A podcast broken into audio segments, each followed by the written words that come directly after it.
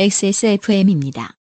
I D W K 딸기예요? 그 아실의 유승균 PD입니다.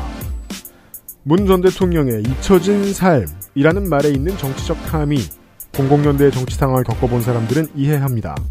그리고 역설적으로 그가 잊혀지지 않도록 만들기 위해 최선을 다하는 이들의 움직임을 통해서도 이 의미는 더 분명히 다가옵니다. 다음 시대를 살아가는 사람들이 다음 정치의 장을 열어야지요. 이를 방해하고 싶은 이들의 메시지를 둘러봅시다. 2022년 6월 헬마우스 코너의 이야기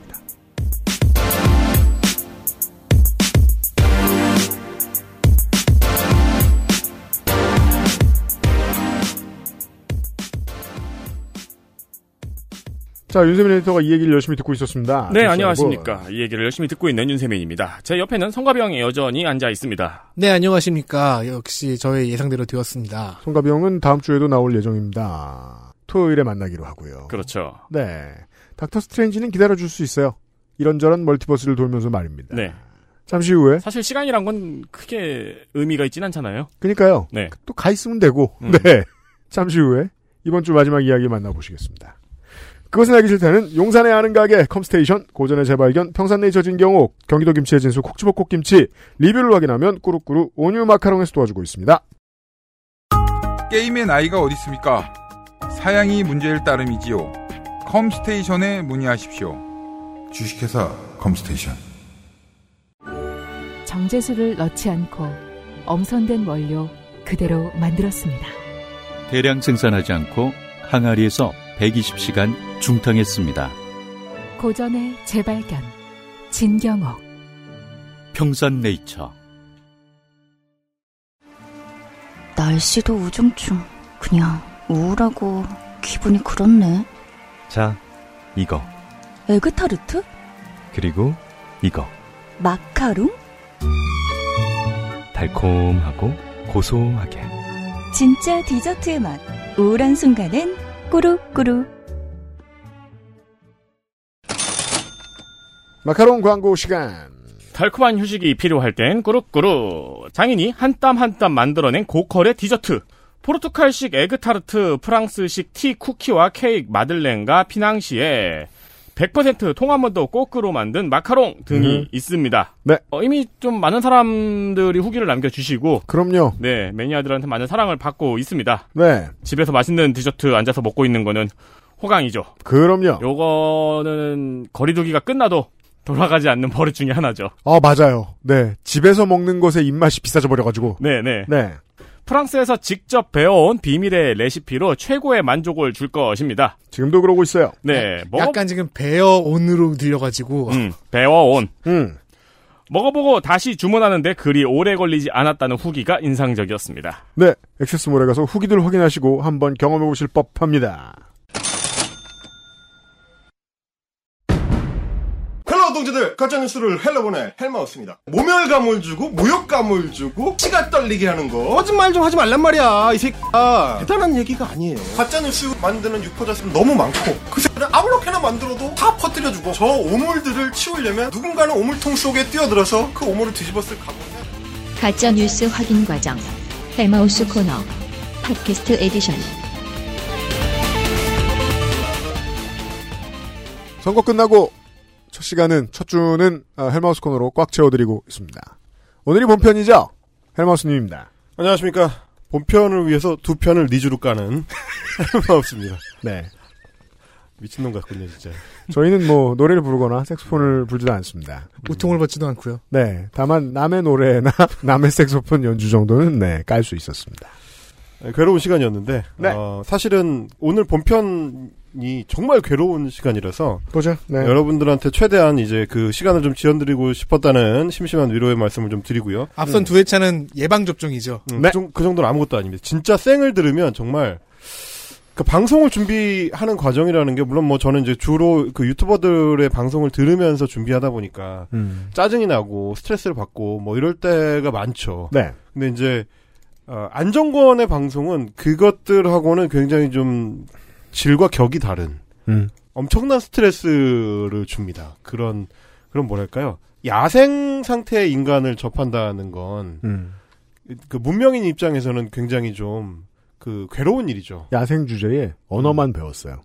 그러니까요. 언어화된 그 울부짖음이잖아요. 그렇죠. 하울링 같은 건데 그거를 한 두세 시간 듣고 있다 보면 음. 미쳐버릴 것 같은 순간이 옵니다. 네, 그 모먼트를 최대한 줄여서 어, 몇분 내외로 이제 전달해드리겠습니다. 그래서 여기 가서 시위를 하는 부분도 있겠네요. 그러니까 음. 이게 어디 서초동이나 용산 가서 시위를 했다고 해서 그치. 알아들을 수 있으니까 그쪽에서는 네.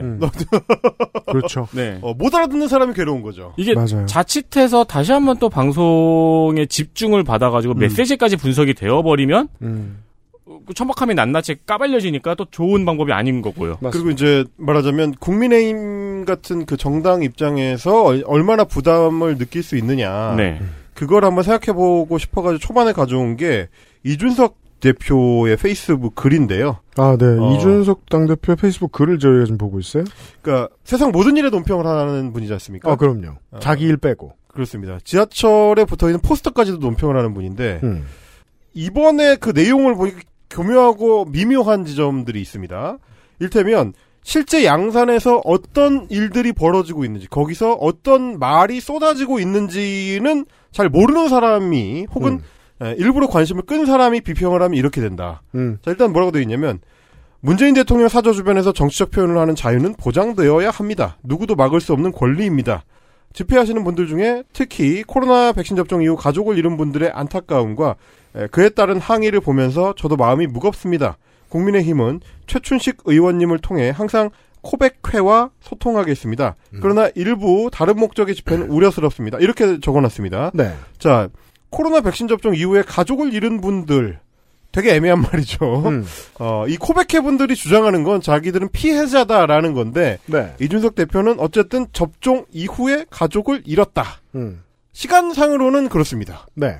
백신 접종을 맞고 뭐 물을 마시거나 뭐 잠을 음. 자거나 뭐 TV를 보거나 뭐 병원에 가거나 그런 뒤에 돌아가신 분들이니까. 그러니까 일상생활을 하다가 사람이 자연적으로 사망할 확률에 수렴하는 사망자인데 그렇습니다. 이걸 정치적으로 조직화시킨 건 국민의힘과 보수 언론이죠. 그래서 최춘식 의원님을 통해서 소통하겠다는 게 굉장히 중요한 대목인데요. 음. 최춘식 의원이란 누구냐? 아, 백신 무용론 그리고 백신 음모론을 줄기차게 주장해온 에, 국회의 대표 anti-vaxxer입니다. 이런 사람이 한국에도 있습니다. 다른 말로 표현할 수가 없습니다. 그냥 anti-vaxxer고요. 음. 어, 최춘식 의원실의 수석 보좌관이 어, 대표적인 페이스북을 통해서 계속해서 anti-vaxxer 짓을 하고 있는 아 그래요. 에, 백신 음모론자입니다. 음. 아주 대표적으로 본인이 어, 지하철에서 마스크를 안 썼는데 너무 시원하더라.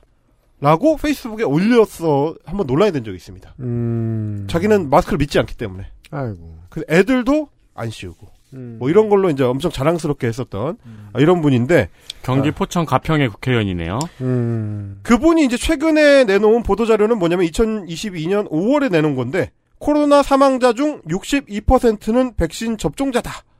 그럴 수밖에 없죠. 어, 대한민국의 성인 중에 백신을 접종한 사람은 94%입니다. 그러니까요. 그러니까 제가 맨날 하는 얘기잖아요. 어, 교통사고 사망자 중 대부분은 횡단보도에서 사망합니다. 네. 네. 왜냐하면 다들 횡단보도를 건너니까. 음. 그래서 교통사고 사망자가 이렇게 적은 거죠. 음. 이런 소리 하는 건 여러 번 얘기합니다. 국민들도 더 죽으란 얘기입니다. 자, 그런 얘기를 초반에 깔고요. 근데 이 어, 코백회 얘기를 하는 이유가 있습니다.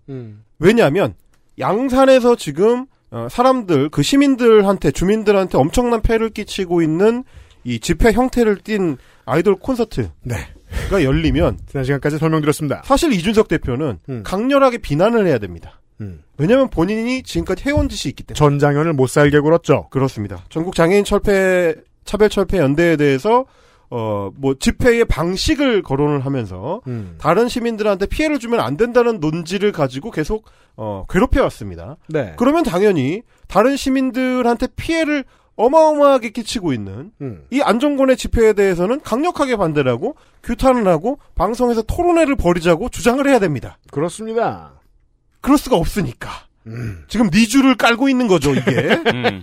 도와주는 겁니다. 도와주는 거예요. 코백회를 소통해야 된다. 음. 아, 코백회 거기에서 하루 집회를 했던 코백회 분들은 정당하다. 음. 정당한 주장을 하고 있다. 라는 말씀을 하고 있습니다. 그리고는 그 밑에 뭐라고 써놨느냐? 음. 아 그러면 왜 그때 전장현에서는 정당한 주장을 하는데도 방식이 문제라고 했냐고 애초에 이것도 앞뒤가 안 맞아요. 전장현과 관련해서 제일 웃긴 건 시민의 출근길에 발목을 잡는다라는 얘기는 평생 우리가 평생 들어오던 어, 집회를 혐오하고 민주주의를 혐오하고 노동운동을 혐오하던 모든 이들의 목소리예요. 그렇습니다. 그랬으면 동일한 잣대가 부여되죠? 그럼 지금 대통령은 일주일 버틴 것도 용합니다. 그 대통령은 지금 집회하는 것도 아닌데 매일 아침 출근길을 방해하고 있잖아요. 그렇죠. 그런데 에, 우리 대표님께서는 안티백서와 예, 소통을 하겠다는 점을 일단 밝히고 계시고요. 음. 자, 그러나 일부 다른 목적의 집회는 우려스럽습니다. 안정권이죠. 저는 불특정 다수의 불편을 야기해 뜻을 관철하려는 전장현 시위의 방법과 형식을 비판해 왔고 대신 공개적인 토론을 통해 전장현의 주장과 논쟁하고 공론화하는 방법을 제안해서 실제 TV 토론도 여러 차례 했습니다. 아, 제가 방금 말씀드린 그 대목이죠. 지도 찔리니까 이제 밀- 미리 또 니주를 깔고 네. 있습니다. 자, 메시지 효과는, 메시지의 효과는 꼭 확성기의 볼륨과 주변 주민들에게 끼치는 불편의 크기와 비례하지 않습니다. 온건하고 논리적인 방법으로 문재인 대통령에게 메시지를 전달했으면 좋겠습니다. 문재인 대통령에 대한 비판과 지적도 방법과 형식 면에서 항상 많은 공감을 받을 수 있는 형태로 진화, 진행해 주십시오. 라고 글을 썼어요. 이렇게 쓰면 언론에서 뭐라고 하느냐 여권에서도 비판을 하고 있다라고 받아쓰게 됩니다. 그러니까 제가 그래서 참 안타까운 게 이게 언론의 태도도 전통적으로 이거랑 동일하거든요. 비판하는 척하고 애템하고 지나갑니다. 네. 실제로는 실제로 그들이 한 가장 중요한 행동은 지나간 거예요. 그렇습니다. 그냥 봐준 거 아니야 깡패 음, 짓을. 맞아요. 이게 말하자면 복합 자아분열이죠. 본인이 전 복합 자아분열. 어, 본인이 전장현에 해왔던 깡패 짓이 있기 때문에 음. 그럼 똑같은 잣대를 적용하면 거기서 일어나고 있는 일들을 비판을 해야 되는데 안정권을 못 살게 굴어야겠는데. 그럴 수가 없으니까 이걸 쪼개는 거죠 일단 안전공과 혹시 그 저 코로나 뭐 피해자들이라고 주장하시는 분들의 코백회의 집회를 가른 뒤에 음. 코백회 집회는 정당에서 우리가 지원할 것이다. 그러나 안전권 집회는 그렇게 하면 논리와 형식이 안 맞게 된다. 음. 아, 여- 이- 좀 얌전하게 해주세요. 이렇게 음, 되는 거죠 음, 이게. 맞습니다. 그러면 일단 전장현에 대한 코멘트의 강도나 방식하고는 일단 굉장히 다르고 음. 그리고 코백회와 안정권은 뗄 수 있는가? 어. 이런 문제가 되는 겁니다. 네. 자, 확성기의 볼륨과 불편의 크기가 문제인 것처럼 이야기를 하면서 문재인 대통령에 대해서 하고 있는 거는 내용적으로는 공감받을 수 있다. 이런 얘기입니다. 그죠. 네. 실제 메시지는 그거예요. 네. 그러면 과연 안전공과 그 패거리들이 어, 그런 사람들인가? 내용적으로는 들어볼 만 한데 이준석 대표를 위해서 들려드리겠습니다. 형식 면에서만 조금 문제가 있는 것인지 다소 좀 더 그 저 논리적으로 어, 이렇게 메시지 효과를 좀 바꾸면 괜찮은 건지 확성기의 볼륨을 조절하면 되는 건지 예, 이런 건지를 한번 예, 들려드리도록 하겠습니다. 청취자 여러분과 우리 진행자들 그리고 저 자신의 정신 건강을 위해서 매우 정제하고 축소한 최대한 정제하고 축소한 버전. 최대한 상욕을 피한 것이라는 점을 미리 말씀드립니다. 음. 자, 그러면 예, 일단 들어보시고 말씀 이어보시죠. 네. 문재인 간다!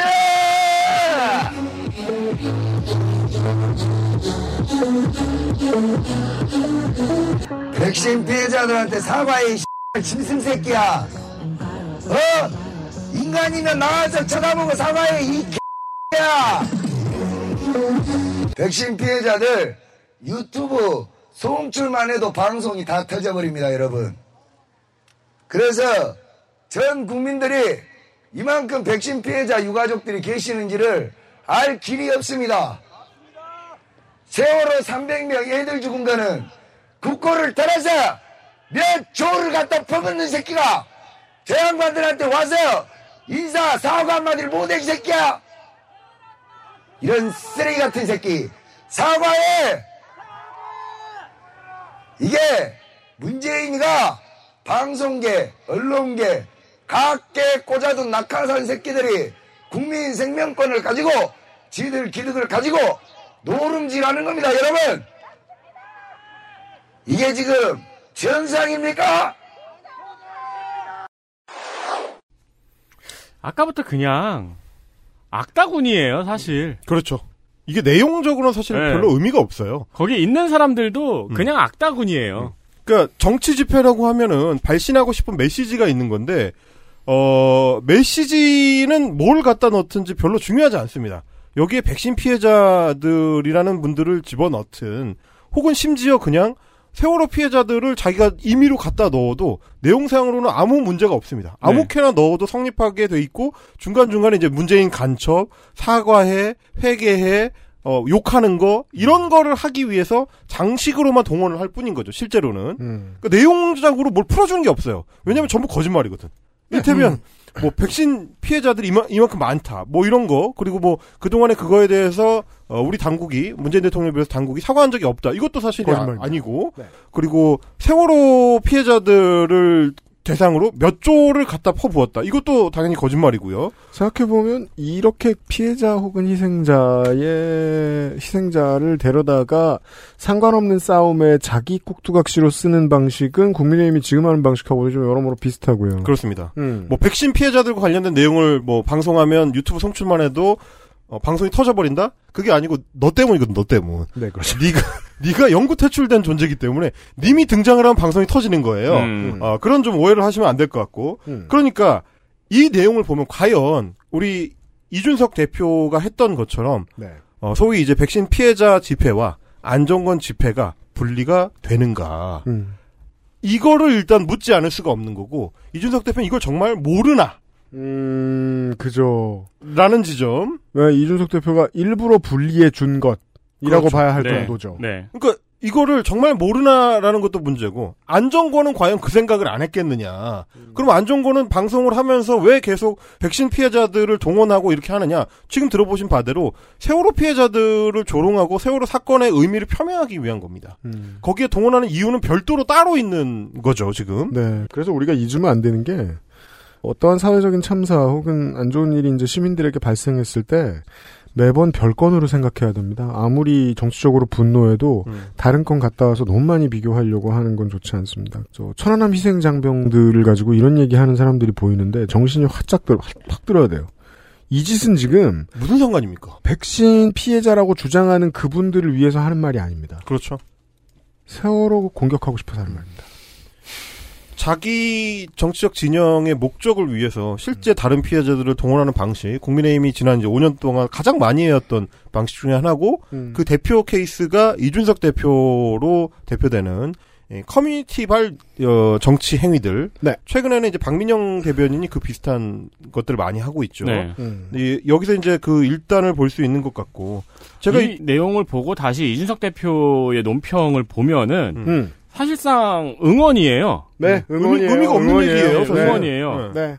그러니까 이거를 이준석 대표 말대로 방법과 형식만 좀 논리적으로 정돈을 하면 음. 안정권의 저것이 정치적 집회로서 자신의 정치적 메시지를 발신하는 표현의 자유로서 옹호될 수가 있는 것인가. 그러니까 네. 잘하고 있어. 쉬엄쉬엄해. 예. 여당 대표가 보고 있어. 어, 조금만 스피커 좀 내리고 뭐 이게 되는 음. 거냐 어, 이거죠 이게. 그죠. 내가 보고 있는 거 알지? 음. 응원이에요. 이건 사실. 맞아요. 그렇기 때문에 사실은 뭐 저희가 지금 계속 이야기를 해왔지만 문재인이라는 소스가 중요한 거지 문재인 자체가 중요한 거가 아니기 때문에 음. 여러 이야기들을 쏟아내다 보면은 음. 뭐 세월호를 조롱했던 것처럼 거기에 놀러 온 그냥 평범한 지나가는 시민들을 조롱하고 저주하는 거 그런 것도 그냥 심심치 않게 들어갑니다. 이게 아, 아. 국민의힘에서도 필요하구나. 이런 사람이. 아 그렇죠. 예, 예. 네. 왜냐면은 봉하마을의 위기감을 기억을 하고 있는 거군요. 그렇죠. 음. 거기에 사람들이 모이고 그걸로 어떤 어떤 정치적 어떤 의지가 응집되는 거. 네. 그 자체를 흐트러 버리기에는 이만큼 효과적인 게 없죠. 왜냐하면 안정권이 거기서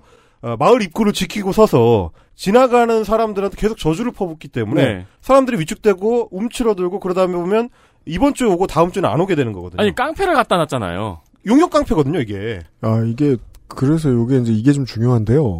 이런 문제들이 생겨가지고 관심을 받겠지, 여기서 싸워야지라고 그 싸움의 장을 선택하고 막 열심히 진상 부리는 사람 있잖아요. 음. 이런 사람 다루는 가장 좋은 방식은 내 주변 사람들이 도와서 같이 싸워주는 게 아닙니다. 이 새끼가 지겨워서 그냥 두도록 아무도 관심을 안 주는 게 압승의 비법입니다. 예. 이거 싸우면 큰일 납니다. 그러니까 제가 믿는 네. 건 뭐냐면 엔터테인먼트 장사잖아요. 네. 그렇죠, 그렇죠, 그렇죠. 같은 장사 오래 못해요. 음, 음. 태생적으로 같은 장사 음. 오래 못합니다. 음. 네. 그러니까 뭐 말- 그래서 말씀드린 것처럼 오늘 다른 장소에서 다른 방식의 다른 내용을 갖고 하면 20명밖에 접속을 안 하기 때문에 음. 네. 자꾸 문재인 대통령의 사저 앞으로 출몰을 하는 건데 음. 그게 과연 얼마나 갈 수 있을 것이냐. 그래서 지선 기간에는 요거 장사 잘 안 되는 것 같다고 느꼈는지 인천 계양 가가지고 그렇습니다. 어 더불어민주당 선거 운동원 옷 입고서 지나가는 사람들한테 시비 거는 방송했죠. 그래서 예. 언론의 주목을 굉장히 많이 받았죠. 그거 선거법 위반 빼박 위반이거든요. 음. 음. 그래서 지금 선거법 위반으로 고소가 돼 있는 상황인데 네. 뭐 시- 신경을 쓰겠습니까? 출마한 것도 아닌데. 어, 게다가 뭐 그래봐야 뭐 벌금이나 나오고 만다 이런 생각을 음. 가진 인간이기 네, 때문에 그렇죠. 네. 자 그래서 주변에서 에너지가 응집되는 거를 막고자 이제 평범한 사람들한테 저주를 퍼붓는 장면도 준비를 해봤습니다. 음. 한번 들어보시죠. 문재인 간체! 너 또 오늘도 나한테 반지성이라고 페이스북에 글 적어봐. 아주 손가락질밖에 할때할수 하는 게 없어요. 오타쿠 새끼 아닙니까? 집구석에 갇혀서 히키코모리 같은 것이 어? 그 나이 처먹고 방구석에서 처박혀서 페이사 먹으러 지금 꼬몽들한테 나도 살려주셔 얼마나 주접스럽습니까? 여기 오는 인간들 다들 문재인 지지자들도 아니고 그냥 관광객일 뿐 그 많은 지지율 40% 어디 가버렸어요? 저량하기 이럴 데가 없죠. 전부 이재명한테 뺏겨가지고 내일 이 노무현 제삿날 참석하면 볼만할 거, 볼만할 겁니다. 볼만해. 저거 왕따예요, 왕따. 문재인 간체! 아, 역시 문재인 간첩은 들숨날숨이에요. 네. 어, 시작할 때 문재인 간첩, 끝날 때 문재인 간첩. 그러네요. 과, 다- 괄호 열고 닫고 혹은 뭐 따옴표 열고 닫고. 그렇죠. 이게 약간 이제 제가 그렇게 적어놨는데 에, 행상 트럭에 보시면 이제 그 트럭 하시면서 지나가면서 이제 순두부 뭐 음. 아저씨 뭐 이런 거 하듯이 사실상 똑같거든요. 중간 중간에 다른 품목의 이름이 나올 뿐이지 내용상으로는 의미가 없어요. 그러니까 이 중간 중간에 하는 말들은 그냥 그때 그때 본인이 생각나는 거를 막 갖다 붙이면 되니까 아니 오타쿠인 게 무슨 잘못입니까? 왜 오타쿠를 거기다 갖다 붙여? 오타쿠일 수도 있지. 어 그럼 우리 어 홍성갑 씨는 어떡하라고? 그러니까요. 어 그게 그- 무슨 잘못입니까 이게?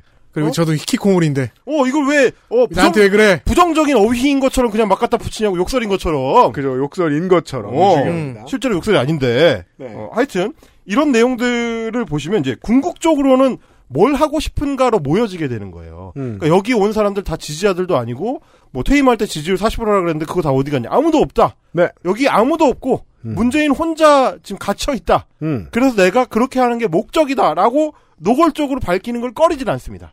보죠. 한번 들어보시죠. 아직 끝난 거 아닙니다. 저희는 돌아옵니다. 돌아와서 지속적으로 간첩 문재인의 깃방맹이를 후려가겠습니다. 그러나 우리는 문재인과 다르게 저 새끼는 지난 5년간 하루도 빠짐없이 국민의 고열을 쌓았지만 안정권은 다릅니다. 적도 자빠져 잘 시간을 줘야죠. 그래서 잠시 자유를 제한적으로 넌 X야 같은 연금이요. 제한적으로 허락하고 저희가 또 일상으로 돌아가 이 새끼가 뻘짓을 하거나 뒷방 정치짓을 하면 다시 돌아와서 문재인의 깃방맹이를 후리는 걸로 하겠습니다. 가택연금이라는 이제 단어를 이제 직접적으로 쓰죠. 그러니까 음. 이제 문재인 대통령을 사저에 고립시키는 게 이제 목적이다. 네. 라고 밝히고 자기 지지자들한테도 이제 그 부분을 굉장히 좀 강조를 합니다. 그래서 자기네 지지세를 끌어모아서 여기서 이제 위협적인 행동을 함으로써 음. 어, 문재인 전 대통령의 지지자들이 이제 모이지 못하게 하고 네. 어, 그리고 이제 문재인 지지자라고 얘기하는 거를 부끄럽게 하는 것이 목적이다. 음. 그래서 실제로 이제 그 이렇게 소리 지르는 방송을 하다가 중간중간에 이제 쉬어요. 음. 쉬면서 뭐 무슨 이런저런 썰 방을 또 하는데 음. 그때 이제 본인의 어떤 목적이나 이런 것들을 자연스럽게 이 얘기하는 네. 자기 지지자들한테 얘기하는 대목들이 또 있습니다. 이어서 한번 들어보시죠. 1968년 12월 5일 대통령 박정희 야 여기는 그냥 진압이 다 됐다. 이 정도면 안 와 안 와. 예, 안 오네 안 와. 이거 끝났어. 우리가 이겼어요. 내가 보니까 내가 여- 여기는 여기는 망했어. 장사 망했어. 내가 이런 거 많이 해봤잖아. 될 장사와 안 될 장사를 알거든. 여기는 망했어. 여론에서 이거는 이 정도로 카메라맨이 안 온다는 건 망한 거예요. 작전 성공. 2주 차면 여기가 난리가 나야 정상이야. 없잖아. 눈치 봐. 조용히 올라왔다 조용히 가. 문바가 죄야 죄. 죄인이야 죄인. 진짜 여기 보여주고 싶은데 문바가 죄야 죄. 보면 불쌍해 불쌍해. 문바가 죄인 세상을 2주 만에 맹글어 버렸어요. 농담이 아니에요 진짜로. 고개 푹 숙이고 가. 조용히 왔다가 조용히 가. 어차피 내가 다음 주에 여의도 가요. 정청래 조지러. 가서 여의도 경찰들 정신교육 좀 시켜야 되겠네. 이것들이 또 몇 주 안 갔더만 빠져가지고. 이게 이제 그 햄마우스 코너에서 이제 마지막 즈음에 이제 늘 나오는 정신승리 구간이죠.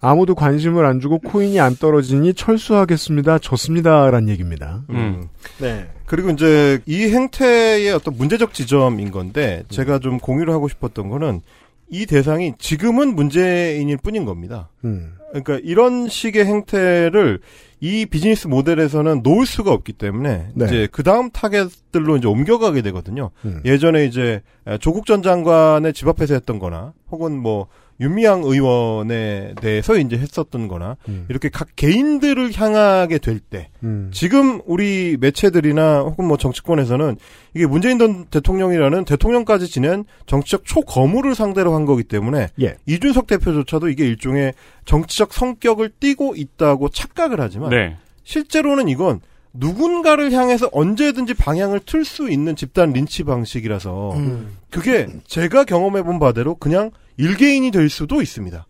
아, 그럴 경우에 같은 방식을 적용할 때 우리 사회가 이거를 어떻게 바라볼 것인가를 지금 고민해 두지 않으면 음. 꽤 심각한 문제에 직면할 수 있다. 왜냐면 이 사람은 제가 뭐 미디어 업계 뭐 다양하게 얘기했습니다만 린치 업계에 있는 거예요. 그렇죠. 예. 실제로 이 사람을 보고 나도 이거 하고 싶어라고 꿈을 꾸고 싶은 사람은 미디어에 뭘 배우고 이게 아니에요. 린치를 잘하는 법을 공부하지. 이거는 사실 옛날에 깡패들이 빚 받으러 갈 때 쓰는 방법이에요. 용역 깡패잖아요. 이거. 네, 네. 완전히 용역 깡- 왜, 왜 그러냐? 이걸 종합해 보면 이렇습니다. 남의 집 앞에 가서 진을 치고 장악을 한 뒤에 스피커를 크게 틀어놓고 시커먼 유니폼을 맞춰 입은 그 몸자랑하는 남자들이 여럿이 나와가지고 위협적인 방송을 하고 제스처를 취하는 겁니다. 그리고 주변에 지나가는 사람들한테도 욕을 하고 위협을 가해서 그 사람들이 그 근처에 못 오게 하는 그러니까 상대를 완전히 고립시키고 음. 그 집중적으로 괴롭히는 방식을 취하는 거죠. 이게 KKK식의 이제 집단 린치인 거고 네. 이게 이제 좀, 음. KKK 본인들도 마찬가지예요. 지들은 그때 장사가 되니까 영혼 없는 메시지를 막 던졌어요. 그렇죠. 문제는 그 메시지에 없던 영혼이 생겨나서 후대를 괴롭힌다는 겁니다. 그렇죠.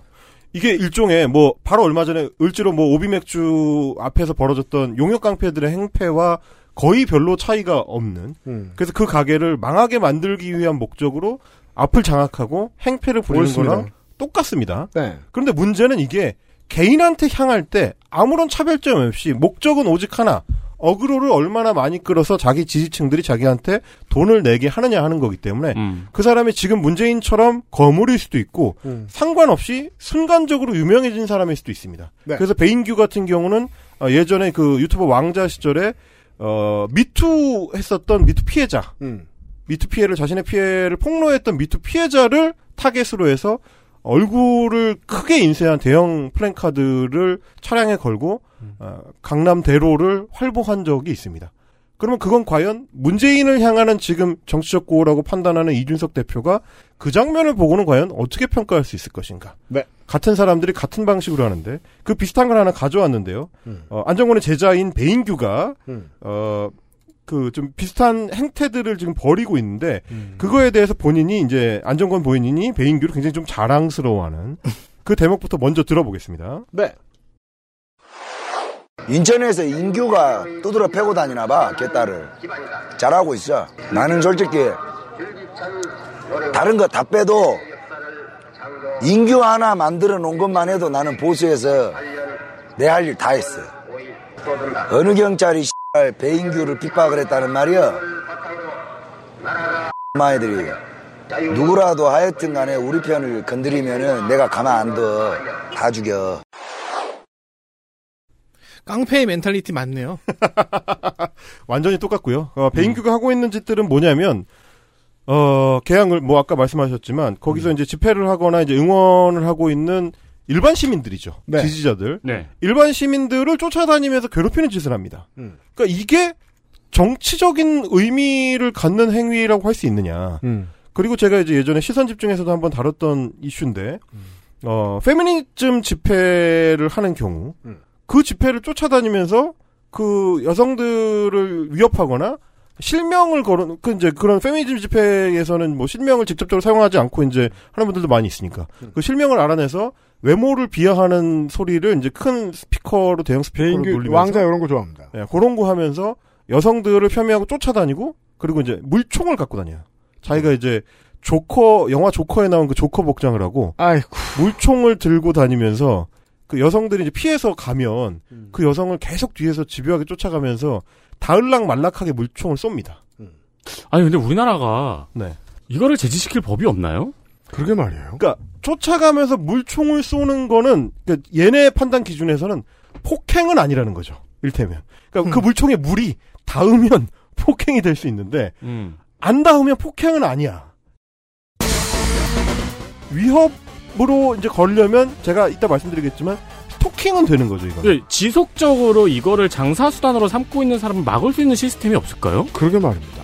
그래서 오늘 이제 그 부분에 대해서 이제 고찰하게 될 텐데 XSFM입니다. 딸기예요? 내장 그래픽을 갖춘 안정적인 CPU, GPU의 가장 적절한 메인보드.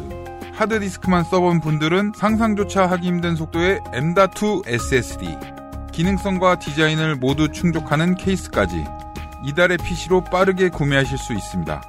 010-8279-5568 원하시는 다른 어떤 사양도 대처할 수 있는 컴스테이션에 문의하셔도 좋습니다. 주식회사 컴스테이션 제가 마카롱이 기대했던 모든 것이었어요. 네, 온유 마카롱이요. 입안 가득 프랑스의 달콤함. 꾸르꾸르 온유 마카롱. 콕 집어 콕. 깔끔한 맛의 경기도 김치를 만들기 어려울 땐 콕 집어 콕. 오차 없이 지켜지는 절임 과정. 양념 배합, 저온 발효, 숙성. 정부가 보증한 전통 식품 인증 업체예요. 그러니까 김치가 생각날 땐 콕 집어 콕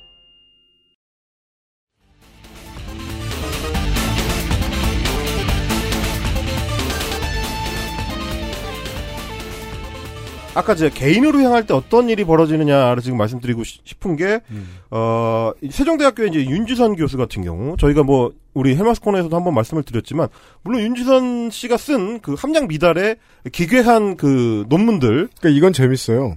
윤지선 교수가 괴롭힘 많이 당했어요. 음. 문제가 있다면 이 괴롭히는 사람들이나 윤지선 교수나 사실상 극우 인사들이라는 거예요. 똑같은. 그렇죠. 네. 내용상으로 똑같습니다. 네. 네. 논문 형식적으로 이제 말이 안 되는 거를 이제. 그걸 논문이라고 하면 안 되죠. 네, 일종의 내부 카레타를 통해서 이제 논문을 발표했었기 때문에 음. 그걸 지적하거나 비판하는 거 충분히 할 수 있는데 지적하거나 비판하는 형식을 띈다고 자기들이 주장할 때 음. 우리가 그걸 인정해줘야 되느냐 안종권이 정치 집회를 한다고 주장할 때 이준석 대표처럼 그걸 정치 집회로 인정해줘야 되느냐는 고민과 똑같습니다. 아 그러네요. 윤지선 교수의 학교 앞에 가가지고 윤지선 규탄 집회를 하는데 그건 집회가 아닙니다. 그냥 그냥 공개 성희롱이에요. 공개 성추행을 합니다. 그게 그 비슷한 걸 JTBC에서 변희재가 했다는 거잖아요. 씨. 거의 완전히 똑같죠. 근데 좀 더 과격한 형태. 일단 한번 잠깐 들어보시겠습니다. 잠깐입니다. 네.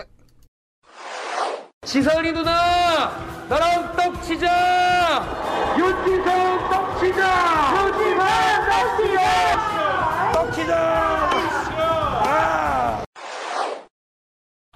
이게 집회.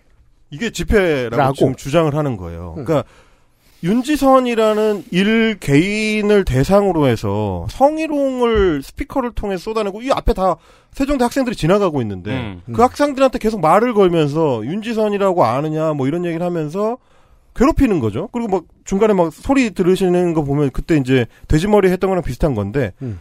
떡매를 갖다 놓고 이제 그걸 떡을 치는 퍼포먼스라는 걸 합니다. 근데 그냥 성추행이죠, 이거는. 그렇죠. 이거를 과연 정치 집회라고 할 수 있느냐? 음. 목적을 가진 어떤 자기 주장을 하기 위한 메시지를 갖고 있는 집회라고 할 수 있는 거냐라는 건데 그냥 용역 깡패라는 겁니다.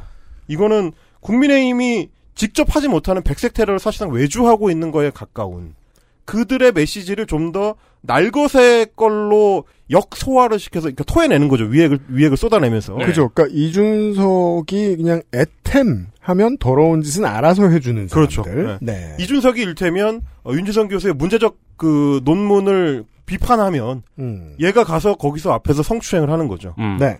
그런 어떤 메시지 대행 혹은 백색 테러 대행을 자행하면서 혐오감을 조장하는 거.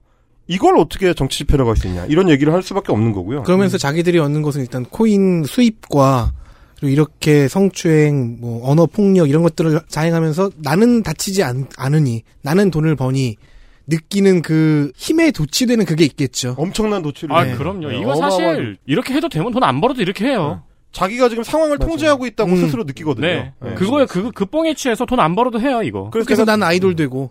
그래서 제가 중간중간에 뭐 이제 크게 얘기하는 거 말고 자기 지지자들하고 톡방, 소- 썰방 이런 거 하는 거를 잠깐씩 인용하는 이유가 얼마나 도취돼 있는지가 거기서 드러나거든요.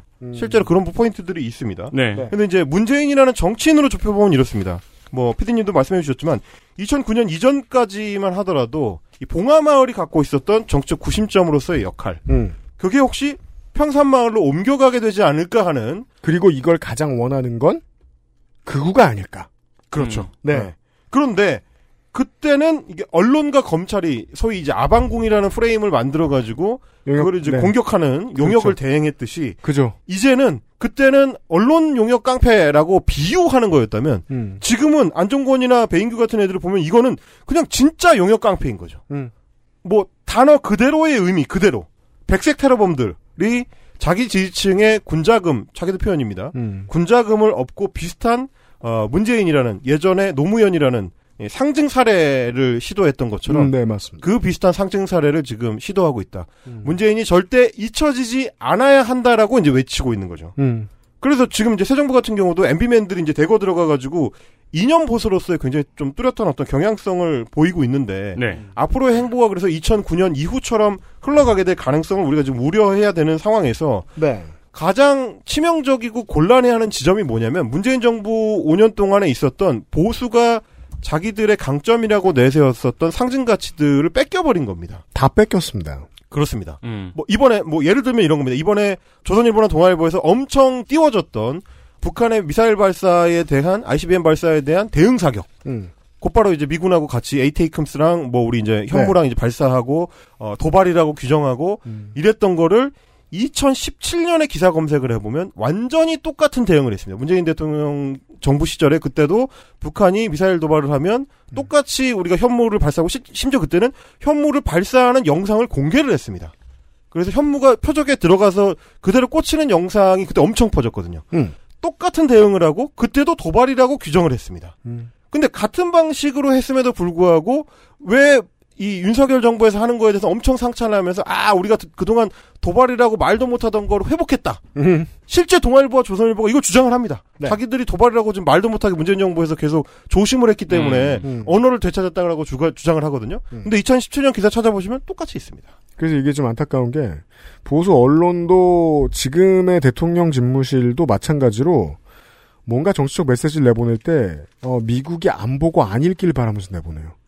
그렇죠. 미국이 좋아할 말이 하나도 없어요. 네. 아니 그동안 대한민국이 국방비를 어마어마하게 늘리고 국방 그렇죠. 기술을 어마어마하게 수출을 하고 사실상 이제 진보 정치 세력이 엄청 싫어할 정도로 한미 동맹의 끈을 놓지를 않았습니다. 훈련도 계속했죠.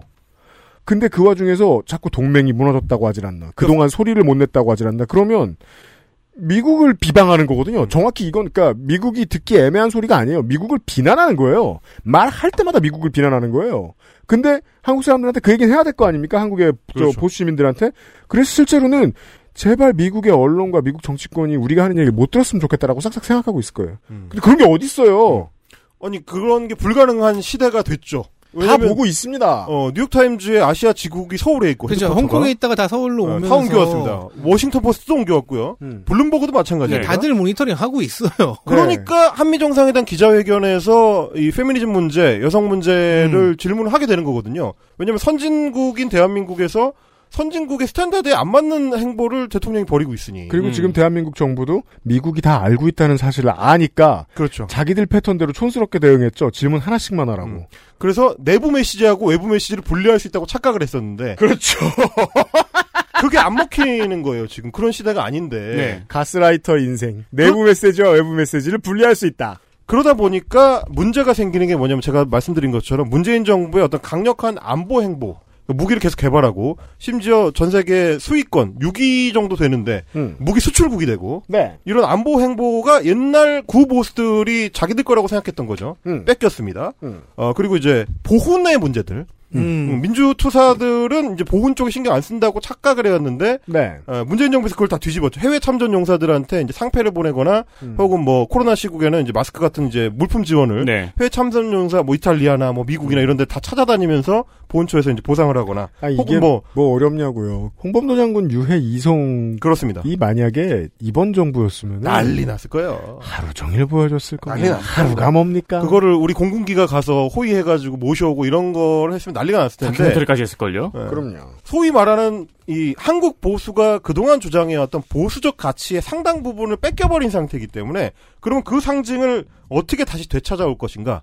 아, 이제 한국 보수는 굉장히 좀 단순하고 무식한 방식을 택합니다. 음. 욕망이라는 건 뭐냐? 박근혜한테 했던 거를 문재인한테도 하면 된다. 네. 똑같은 상징 사례를 그것도 가장 과격한 방식으로 해야 예, 그런 어떤 비교 우위, 가치 우위를 되찾아올 수 있다라는 욕망을 갖고 있는 거죠. 네. 언젠가 그걸 시도할 거고요. 네. 그러다 보면 지금 하고 있는 저 일종의 용역 깡패 사태가 그 전조일 수도 있다. 맞습니다. 2009년처럼. 왜냐면 2007, 8년 때 느꼈거든요. 어떤 걸 이제 반대쪽으로부터 찾아와야 되겠어. 근데 전략을 세우는 마인드의 근간에 질투가 깔려 있는 거예요. 그렇죠. 그러면 더 잘해서 가치를 찾아올 생각은 안 하고 원래 잘했던 사람의 이미지를 더럽히는 데만 집중하게 됩니다. 그 첫 작업을 안정권 같은 사람이 하고 있는 거예요. 따라서 지난번보다 그림이 더 더럽죠. 그땐 SBS 기자 정도밖에 안 됐는데. 예. 그러니까 저는 그래서 궁금한 거죠. 어, 엄정한 법 집행자를 자기 이제 캐치프레이즈로 내세운 게 윤석열 정부의 핵심인데 음. 엄정한 법 집행의 테두리로 봤을 때 안정권과 그 일당들의 행위는 어떻게 보이는가? 아주 반지성적인데요. 어, 굉장히 반지성적인데.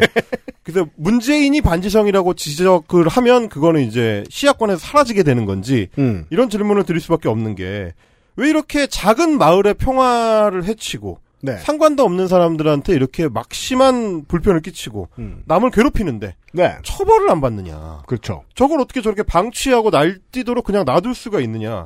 이게 이해가 안 가는 거죠. 네. 아, 무리뭐 정권이 바뀌었다고 상식선에 있는 행동을 해야 되는 건데 음. 저게 어떻게 그대로 방치될 수가 있는가를 보면 여러분들은 못 만나셨을 어떤 포인트 이게 일종의 제도 해킹이라는 중요한 속성입니다. 시스템 해킹이죠. 그러니까 있는 시스템을 어, 제도가 만들어지고 그게 사회적 공론화를 통해 사회적 합의가 이루어지면 우리는 그걸 지키는 게 당연하다고 생각하잖아요. 음. 근데 지키기보다는 허점을 찾는 게 더 먼저인 사람들이 있습니다. 음. 제도를 해킹하는 거를 가장 먼저 떠올리는 사람들. 네. 어떻게 하면 내가 이 틈바구니를 벌리고 들어가서 자기 이득을 취할지부터 고민하는 사람들. 한국인은 뭐 이제 부동산에 투자를 많이 해봤으면 그게 뭔지 정확히 안 아. 그렇죠. 부동산은 그렇죠. 항상 이거와의 싸움이죠. 어, 제도 해킹과의 싸움이죠. 네. 부동산과 입시. 네, 그렇죠. 네. 그래서 이제 제가 지칭하기로는 이제 한동훈 일가. 네. 아, 한동훈 가문. 음. 어, 일종의 귀족 가문이니까. 네. 예, 한국 귀족들이 어떻게 제도 해킹을 하는가는 이제 입시 제도에 대한 공격을 통해서 우리가 이제 낱낱이 목격하고 있는 바이고요. 그렇죠. 아무리 좋은 의도를 가지고 입학사정관 제도 같은 그러니까 다양한 입시 제도를 활용해서 다양한 인재를 키워내겠다라는 국가적 목적을 내 걸어봐야 그래도 아는 사람네 회사 노트북 갖다 쓸 수 있는 입장에서는 뚫을 수 있다. 어 그렇죠. 네. 아무것도 아니게 만들 수 있다. 네. 아, 나이지리아와 방글라데시에 네. 인맥을 댈 수 있거나 혹은 그 사람들 돈으로 사올 수 있는 사람들이라면 음. 그 제도쯤 아무것도 아니다. 그렇습니다. 심지어 천조국의 에, 네트워크도 뚫을 수 있다. 지금 이제 미국의 한인들이 걱정하는 이유가 그거예요. 내 ethnicity가 Korean이라고 해서 Korean을 적어내는데 내 자식들은 다 American citizen이죠. 그렇죠. 근데 미국의 대학의 입학 사정 기관들에서 어, 안 돼. 코리안들은 보통 반칙을 써. 라는 이미지가 한동훈 때문에 굳어져 버리면 어떡하냐. 음. 라고 생각하니까 지금 미국의 학부모들이 한동훈한테 승질승질 내고 있는 거거든요. 그렇죠. 예. 자, 그 미국 기준에서는 반칙인데 음. 한국 기준에서는 아직 시행되지 않은 에세이가 되는 마법이 있기 때문에 네. 여기도 똑같습니다. 안정권의 저 행태도 마찬가지로 불법만 아니면 된다. 음. 그 법의 테두리와 범주가 어디까지인지를 정확하게 측정하는 그 재주. 그걸로 제도를 해킹하는 거죠. 자, 이걸 기술적으로 분석하겠습니다. 자, 예를 들면 아까 뭐 잠깐 그 초반에 안정권 얘기하는 초반에 국민 교육헌장 그 낭독. 음. 그 이제 박정희가 직접 낭독하는 거거든요. 네네. 그걸 이제 밤새 틀어놓습니다. 그러면 음. 어, 밤 동안에는 그게 계속 마을에 들리고 음. 또 동이 트면 확성기 시위를 전환을 하는 거죠. 그 또 저렇게 떠드는 거죠. 네. 그 지랄을 하니까 음. 하루에만 소음 민원이 이제 경찰서를 향해 40개가 접수가 됐어요. 음. 근데 아무 소용이 없는 거죠. 이번 주도 또 합니다. 왜냐? 표면적으로는 법을 철저하게 지키고 있다는 겁니다. 우리가 생각할 때는 저 불법 아니야? 뭐 이런 생각을 할 수, 바로 튀어나오는 말이 저거잖아요. 밤새 방송을 트는데 농촌에서. 저게 불법 아니야? 음. 라고 생각하는데 불법이 아니라는 겁니다. 자, 경찰 조사 결과 집시법 시행령 14조에 규정된 소음 기준을 준수하고 있다. 음. 준수하고 있다는 게 중요한 겁니다. 네. 환장합니다. 제가 JTBC에서 당해봤거든요. 음. 이게 뭐냐면 일단 문재인 대통령의 사저에서부터 직선 거리를 100m 떨어진 거리를 유지하고 있어. 이건 심지어 법령에 규정돼 있지도 않아요. 법령에 음. 규정돼 있는 건 뭐냐면 대통령의 관저나, 그러니까 대통령 청와대에 있을 때 관저나 내지는 국가 기관으로부터 100m 떨어져야 된다. 아. 집단 집회를 하려면. 그러니까 이게 뭔지 알아요. 뭔가를 하고 있는데 그 규정을 규정이 없는데 뭘 하고 있어 어떤 음. 걸 자기가 스스로 만들어서 이 얘기는 법을 지키고 싶어 환장했다는 겁니다. 그러니까 너무 열심히 공부했다는 거예요. 미리 조심하는 거죠. 네. 그러면 이게 이게 무슨 의미가 있냐면 지금 정청래법이라고 해가지고 정청래 의원이 이 그 집회의 문제점을 깨기 위해서 대통령 관저나 국가기관으로만 규정이 돼 있는 거를 전직 대통령의 사저로도 넓히는 게 개정안의 내용이에요. 그 의미가 없죠.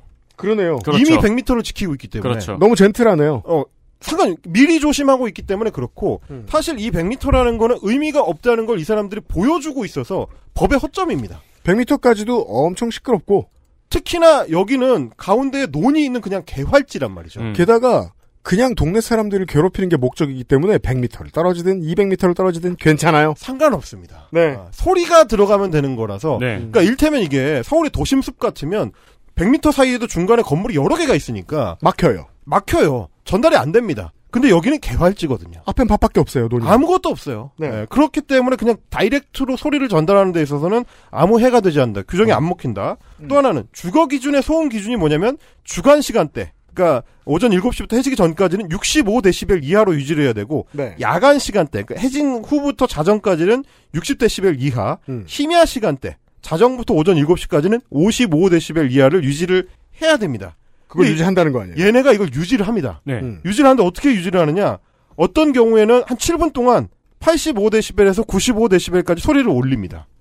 그러다가 그러다가 소리 쫙 낮춰서 25분 동안 소음을 낮춰요. 음. 평균 내면 아주 낮은 수준이 되는 거죠. 음. 근데 이것도 이제 예전 방식을 얘네가 쓰고 있기 때문인데 음. 최근에 2020년 12월로 소음 기준 단속이 바뀌었는데 음. 원래는 10분 동안의 평균 소음 수치를 측정했어요.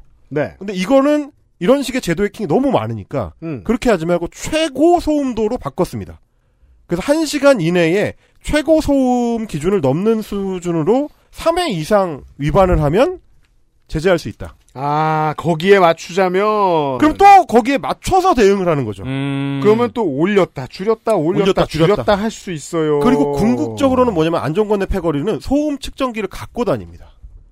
그래서 어, 심지어 그 말하자면 건너편에 있는 마을에 가서 소음 측정기를 측정하고 있는 직원이 있어요. 그러니까 겁나 나쁜 의미에서 법을 지키기 위해 모든 걸 다 하고 있는 거죠. 모든 수단을 동원해서 법을 지키는 거죠. 음. 그러니까 아무도 나를 건드리지 못하는 상황에서 모두를 괴롭힐 수 있는 방법을 생각해내는 거죠. 근데 진짜 문제는 뭐냐면 아시다시피 다 들리거든요. 소음 측정 기준이라는 거는 이게 55데시벨이 엄청 낮을 것 같지만 별로 안 낮아요. 공사장 소음이 제가 지금 보니까 그 기준이 넘어가면 65데시벨 이하예요. 그걸 지키는데 저희 지금 우리 공사장 옆에 있잖아요. 네. 어떻게 안 시끄럽습니까? 음. 음. 문제는 뭐냐면 그렇다고 그러면 계속 낮춰버릴 수 있느냐? 20데시벨 이하로 유지해라. 그럼 집회를 어떻게 합니까? 그죠. 그러니까 이걸 이용하는 거죠. 이 사람을 제재하자니 국민의 기본권을 해치게 돼요. 그렇죠. 바로 그 지점을 파고드는 거고 그래서 제가 제도 해킹이라고 하는 거죠. 그러니까 너무 재밌는 게 극우들은 보통 천부인권 되게 싫어하고 유권자들이 가질 수 있는 권리를 누리는 걸 세상에서 제일 싫어하는 사람들이에요. 근데 최대치 이상을 누리네요. 거의 꽉 채워서 마일리지를 다 씁니다. 그러니까 제가 제일 짜증나는 게 뭐냐면 윤서인이나 이런 친구들을 상대할 때도 느꼈지만 우리가 이 표현의 자유나 시민권을 어 그 군사 독재나 위정자들 권위적 위정자들로부터 얻어내기 위해서 정말 엄청난 노력을 하고 수많은 희생을 거쳐서 그걸 법으로 만들고 헌법에 규정하고 그런 그 피해 역사를 써온 결과로 만들어진 게 지금의 자유인데 네. 이걸 최대치로 누리는 거는 우리가 아니라는 거예요. 윤서인. 최대치로 누리는 거는 윤서인이고 안정권이고 성재준이라는 그러니까 거지. 이 사람을 규제하면은 우리나라의 노동쟁이부터가 그렇습니다. 축소가 돼요. 게다가 잘 보시면 내용적으로도 이게 지면상의 기사로 만나면 서술을 한다고 하면 되게 이상하거든요. 집회를 시작할 때 CCM을 틀면서 기도를 합니다. 회개하라고 외쳐. 그리고 욕설을 막 해요. 그리고 욕설을 하는 거죠. 그러면 서술을 하면 다 들어가야 돼. 이 사람 CCM 틀면서 기도하다가 욕하는 사람이야. 음. 그러다 색소폰을 불어요. 그러다가 애수 노래를 부른단 말이죠. 그렇죠. 그러니까 이게 뭐냐 이거. 그러니까 설명이 안 되는 거야. 그냥 단순하게 그냥 이 보도 자료를 통해서 이걸 뿌리려고 하면 그래서 되게 뭉뚱그려진 표현으로 보수 단체의 확성기 집회가 되는 거야. 그렇죠. 왜냐면은 기사로 못 써요. 이상해요 이게. 네. 쓸 수가 없어요. 그리고 그거를 소리를 그럼 방송할 수 있느냐? 첫 시간에 제가 말씀드렸다시피 그러면 다 방심이 제재받습니다. 기자가 제일 싫어하는 게 그 짧은 기사문에 일관성 없어지는 거거든요. 네. 음. 이게 일관성이 없는 집회 방식이니. 이거는- 아스트라란 내용은 못 다뤄요. 이건 기사문으로 쓸 때 보수단체의 집회라고밖에 못 써요. 그러니까 이게 듣는 사람, 그러니까 거기 살고 있는 사람들의 괴로움을 전달할 방법이 없는 거죠. 그러니까 미, 쳐버릴 것 같은데 이런 행동을 하는 사람이 우리나라 우리 사회에서 개념화가 되어 있지 않기 때문에 옛날에 가장 비슷한 게 정치 깡패인데 그거랑은 그렇죠. 또 달라요. 있을 거라고 생각해 본 적이 없는 유형의 뭔가가 나온 네. XSFM입니다. 딸기예요?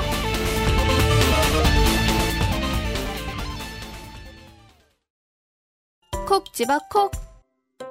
식구가 많아도 나 혼자 살아도 김치는 콕 집어 콕.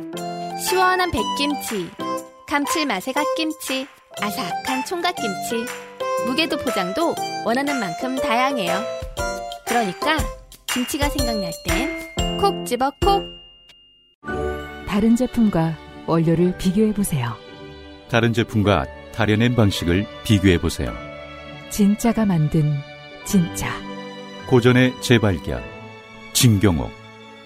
평산네이처.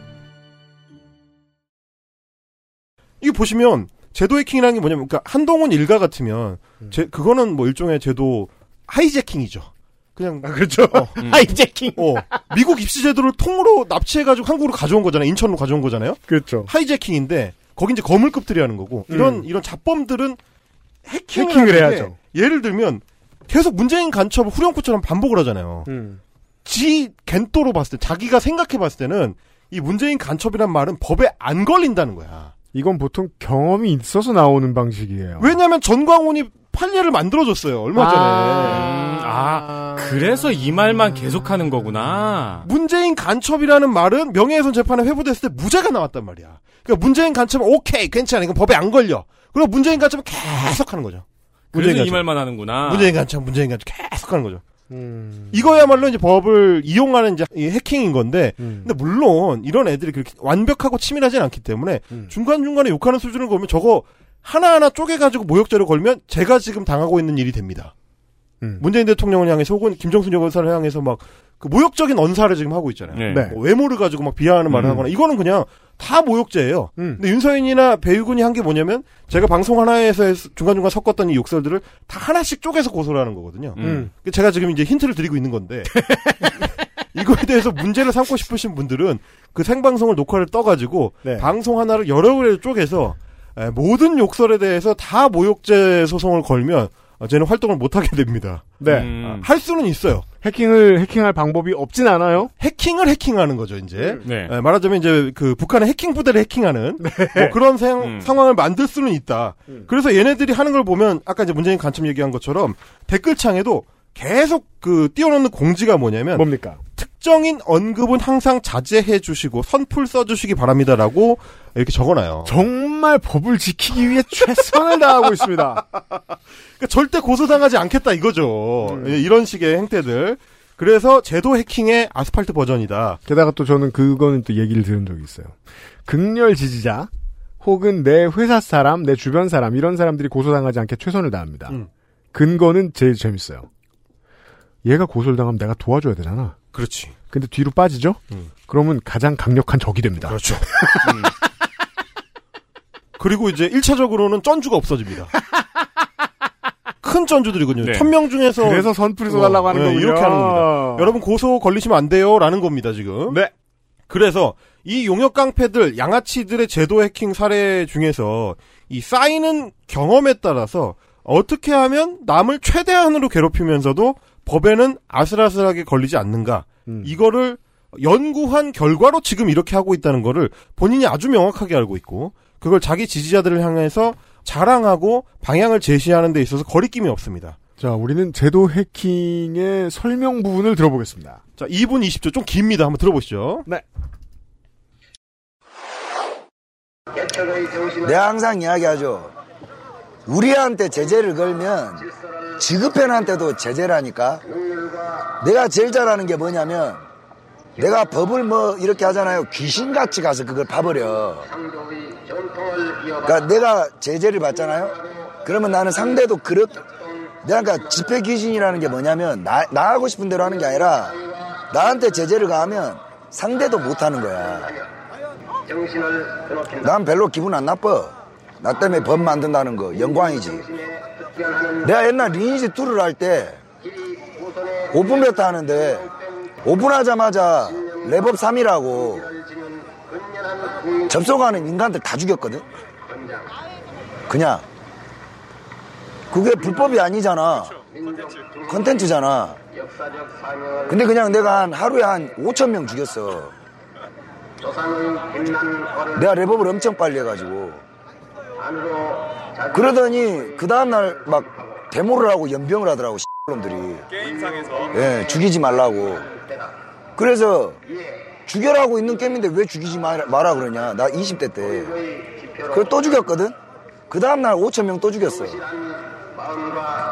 그러니까 3일째 되니까 내 캐릭터가 감옥에 있는 거야.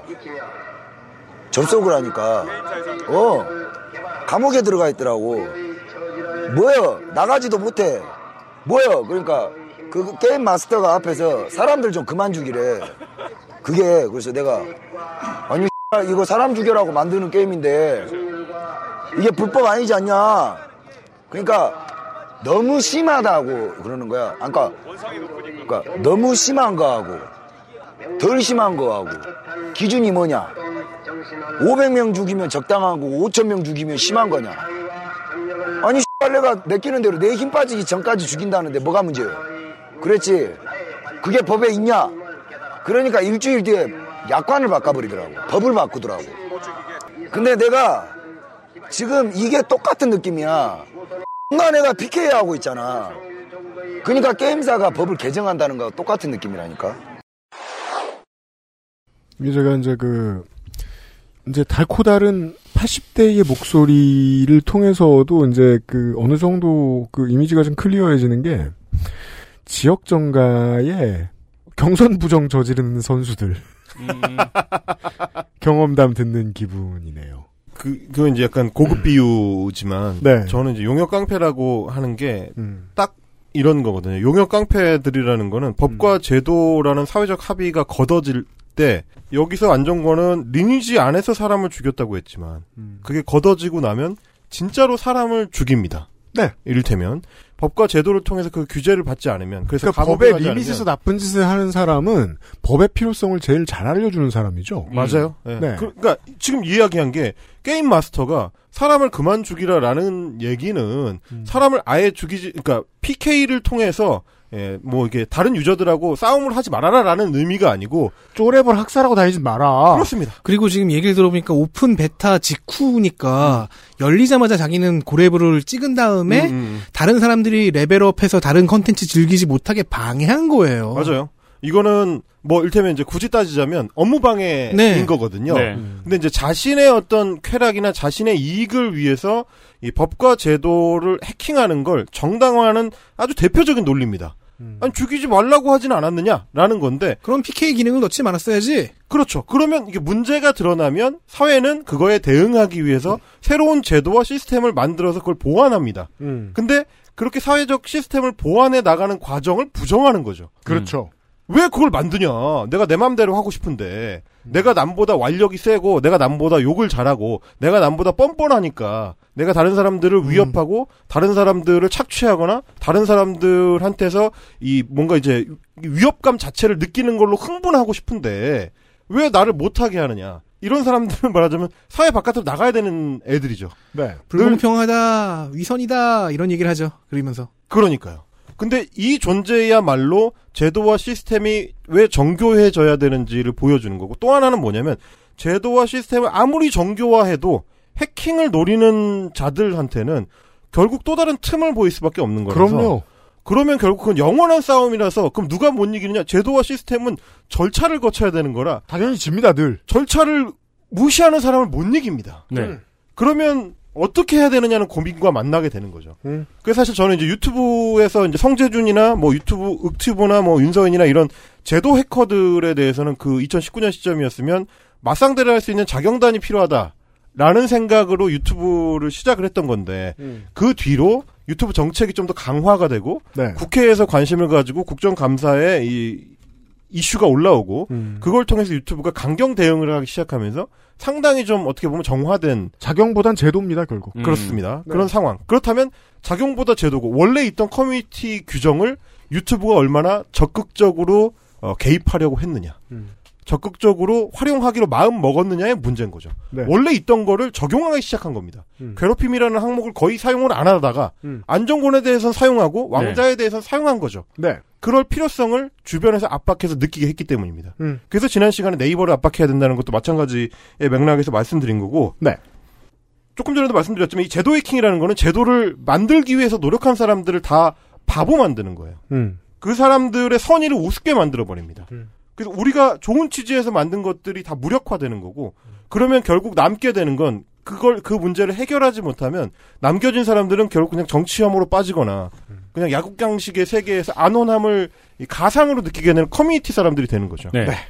그거를 피하기 위해서라도 더 명확하고 더 확실하게 이 과태료를 부정하는 인간들에 대한 강력한 대응이 필요하다. 맞습니다. 그래서 저는 어, 안정권 사례 같은 경우는 스토킹법을 적용해야 된다고 주장을 하는 거예요. 이거는 집회도 아니고 시위도 아니고 정치적 주장도 아니고 네. 그냥 단순한 괴롭힘이기 음. 때문에 음. 사람을 쫓아다니면서 괴롭히는 거기 때문에 뭐 스토킹 범죄라는 게 남녀 사이에만 일어나는 것이 아니고 아 그럼요. 특정인을 대상으로 괴롭히는 게 목적이 되면 다 스토킹이 될 수 있다. 음. 최근에 법이나 이 법령이 개정된 거를 보면 스토킹을 적용할 수 있는 범주를 굉장히 넓혔고요. 음. 작동시키는 목표점을 낮췄습니다. 그래서 한 번만 해도 제재를 가할 수 있습니다. 음. 음. 이거는 양산 시 당국이나 혹은 양산 경찰서에서 적극적으로 적용하려고 노력을 하면 충분히 할 수 있는 지점이 있다라고 저는 믿습니다. 네. 그거는 유튜브가 그랬던 것처럼 얼마나 강한 사회적 압력, 시민의 압력을 받아서 필요성을 당국이 느끼느냐에 달려 있다. 음. 이 지점을 좀 말씀드리고 싶었습니다. 네. 그 또 하나 음. 정치적 의미입니다.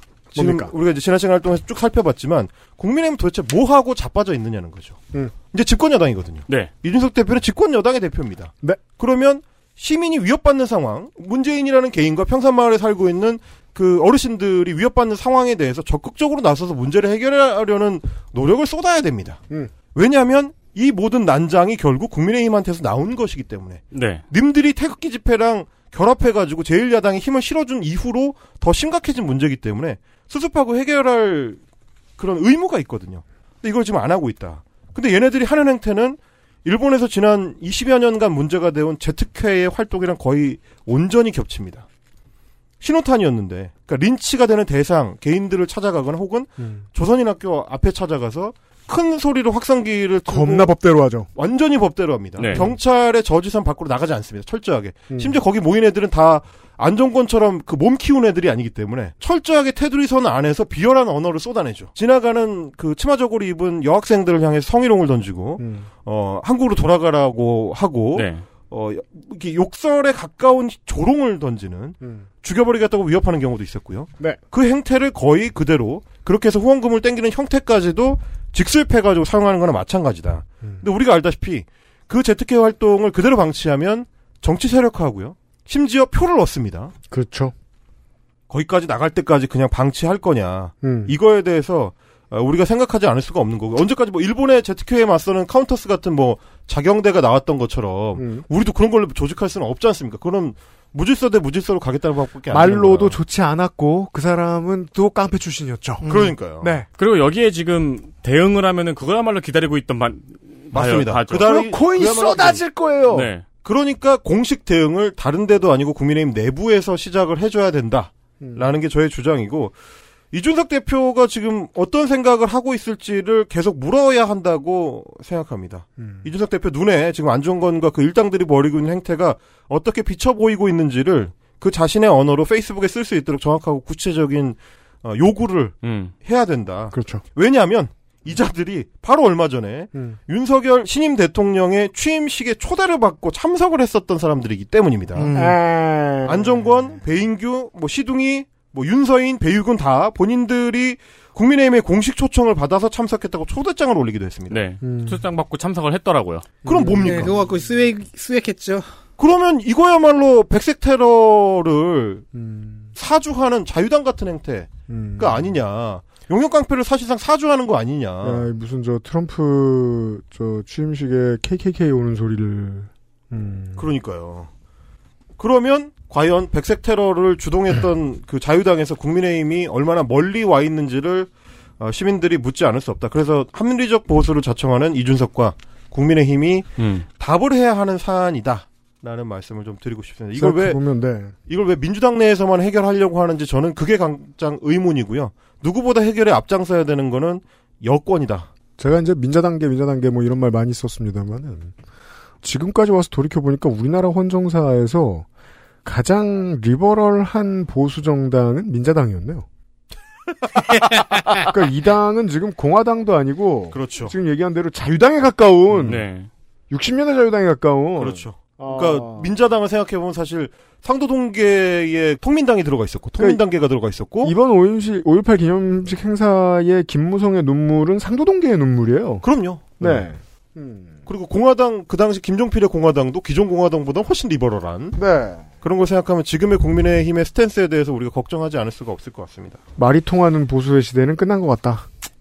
네. 이 마지막 보너스 코너는 뭐예요? 아, 잊을만 하면 나오는 네. 윽튜브 응모. 아, 응모. 우리 네. 가장 먼저 밥줄 끊긴 친구. 네. 그래서 저는 뭐 이런 사안이 있을 때마다 얘는 도대체 무슨 생각을 하고 무슨 활동을 하고 있는가 궁금해서 이제 페이스북에 가봅니다. 아, 예 친구. 음, 왜냐면, 어, 상극이거든요, 사실. 안정권 같은 아스팔트 극우와, 에, 본인들이 이제 정치적 스탠스와는 별개로, 음. 상성이 상극입니다. 아, 그래요? 아, 왜냐면 이제 인셀 극우거든, 얘네들은. 아. 음, 어, 아까 이제 안정권이 저주한 히키코모리, 오타쿠. 음. 요게에 가장 가까운 게, 어, 문재인 대통령은 당연히 아니고, 민주당도 아니고, 응모와 윤서인류거든요. 그죠. 보면 이그 친구들이 이제 자기하고 좀 그 유대 관계가 있었던 사람들이 이 업계에서 뜨면 가장 먼저 뒷담을 까는 친구들이더라고요. 그렇죠. 아, 예. 인셀 극우의 가장 대표적인 특징입니다. 음.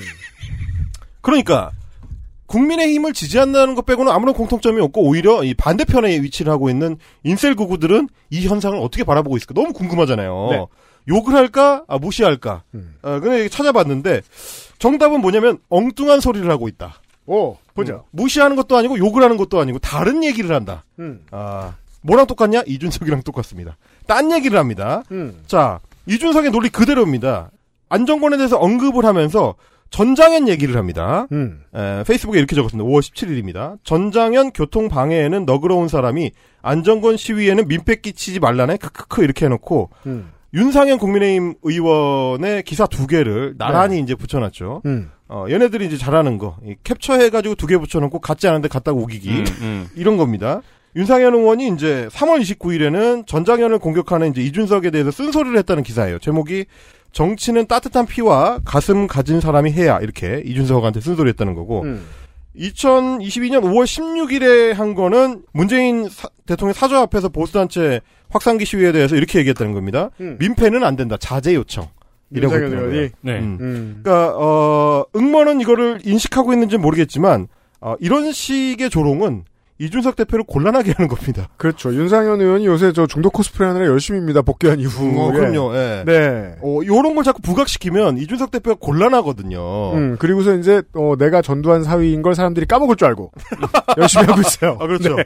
어, 이제 이준석 대표가 뭉갤 수 있게 좀 도와주기를 바라고요. 네. 이렇게 해서 자꾸 전장현하고 어떻게 다른지를 설명하라고 하면 할수록 음. 아, 이준석 대표는 옹색해진다. 네. 예, 지지자라면 좀 이, 자제를 부탁드리고요.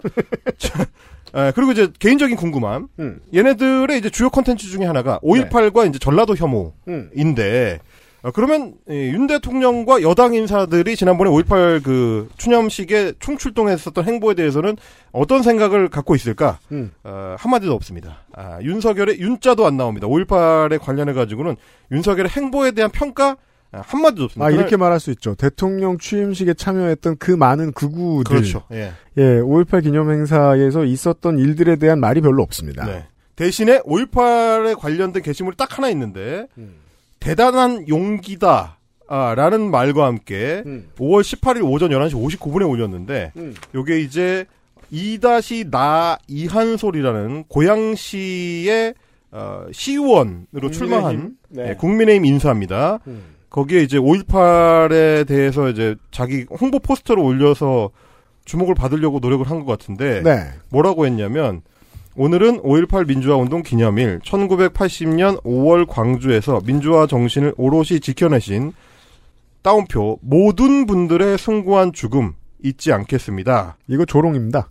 왜냐하면 그 옆에 있는 게 국민의힘 계열에서 주장하는 아, 전몰 장벽입니다. 옆에 이제 이름이 목록이 쭉 떠 있는 게 음. 어, 그때 이제 군인으로 참여를 했거나 그 해- 사태에 네. 그 상황에 이제 군인으로 참여를 했거나 경찰 인력으로 참여를 했다가 이제 희생된 분들의 네. 이름을 쭉 목록을 올려놓고 있습니다. 그 얘기는 뭐냐면 5.18이 폭동이다. 음. 아, 그래서 그 폭동을 진압하려고 했었던 분들을 기린다. 그런 그래서 얘기예요. 그래서 모든 분들의 숭고한 죽음이라고 여기서 모든 분들이라고 써놓는 사람 조롱하는 거고요. 이 조롱이 어, 없는 줄 알까봐 일부러 다운표까지 쳐놓은 거예요. 그래서 저는 화가 나는 게 그래도 사람들이 여기까지 했으니까 보수 정권이 들어와서 5.18 때 오기라도 한다라고 말하는 진보 인사들 그렇게 쉽게 만족하는 성격들인지 정말 몰랐네요. 음. 욕 먹을 게 얼마나 많은데 지금 여기서. 그 짐승이 쉽게 사람이 된다면 100일 동안 마늘만 먹었겠습니까? 예, 사람 되기 쉽지 않다라는 거를 알게 되는 네. 예, 마지막 보너스 코너였습니다.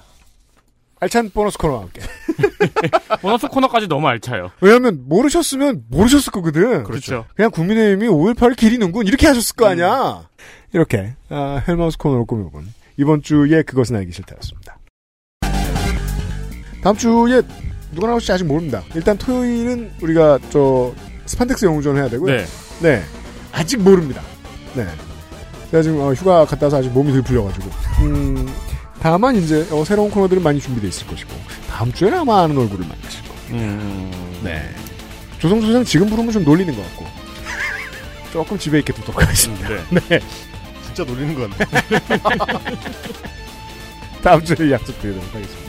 헬마우스님과 같이 인사드리죠. 덕진 하고 윤세민 에디터하고 유승균 PD였어요. 그것은 알기 싫다였습니다. 감사합니다. 고맙습니다. 안녕히 계세요. XSFM입니다. I D W K 딸기예요?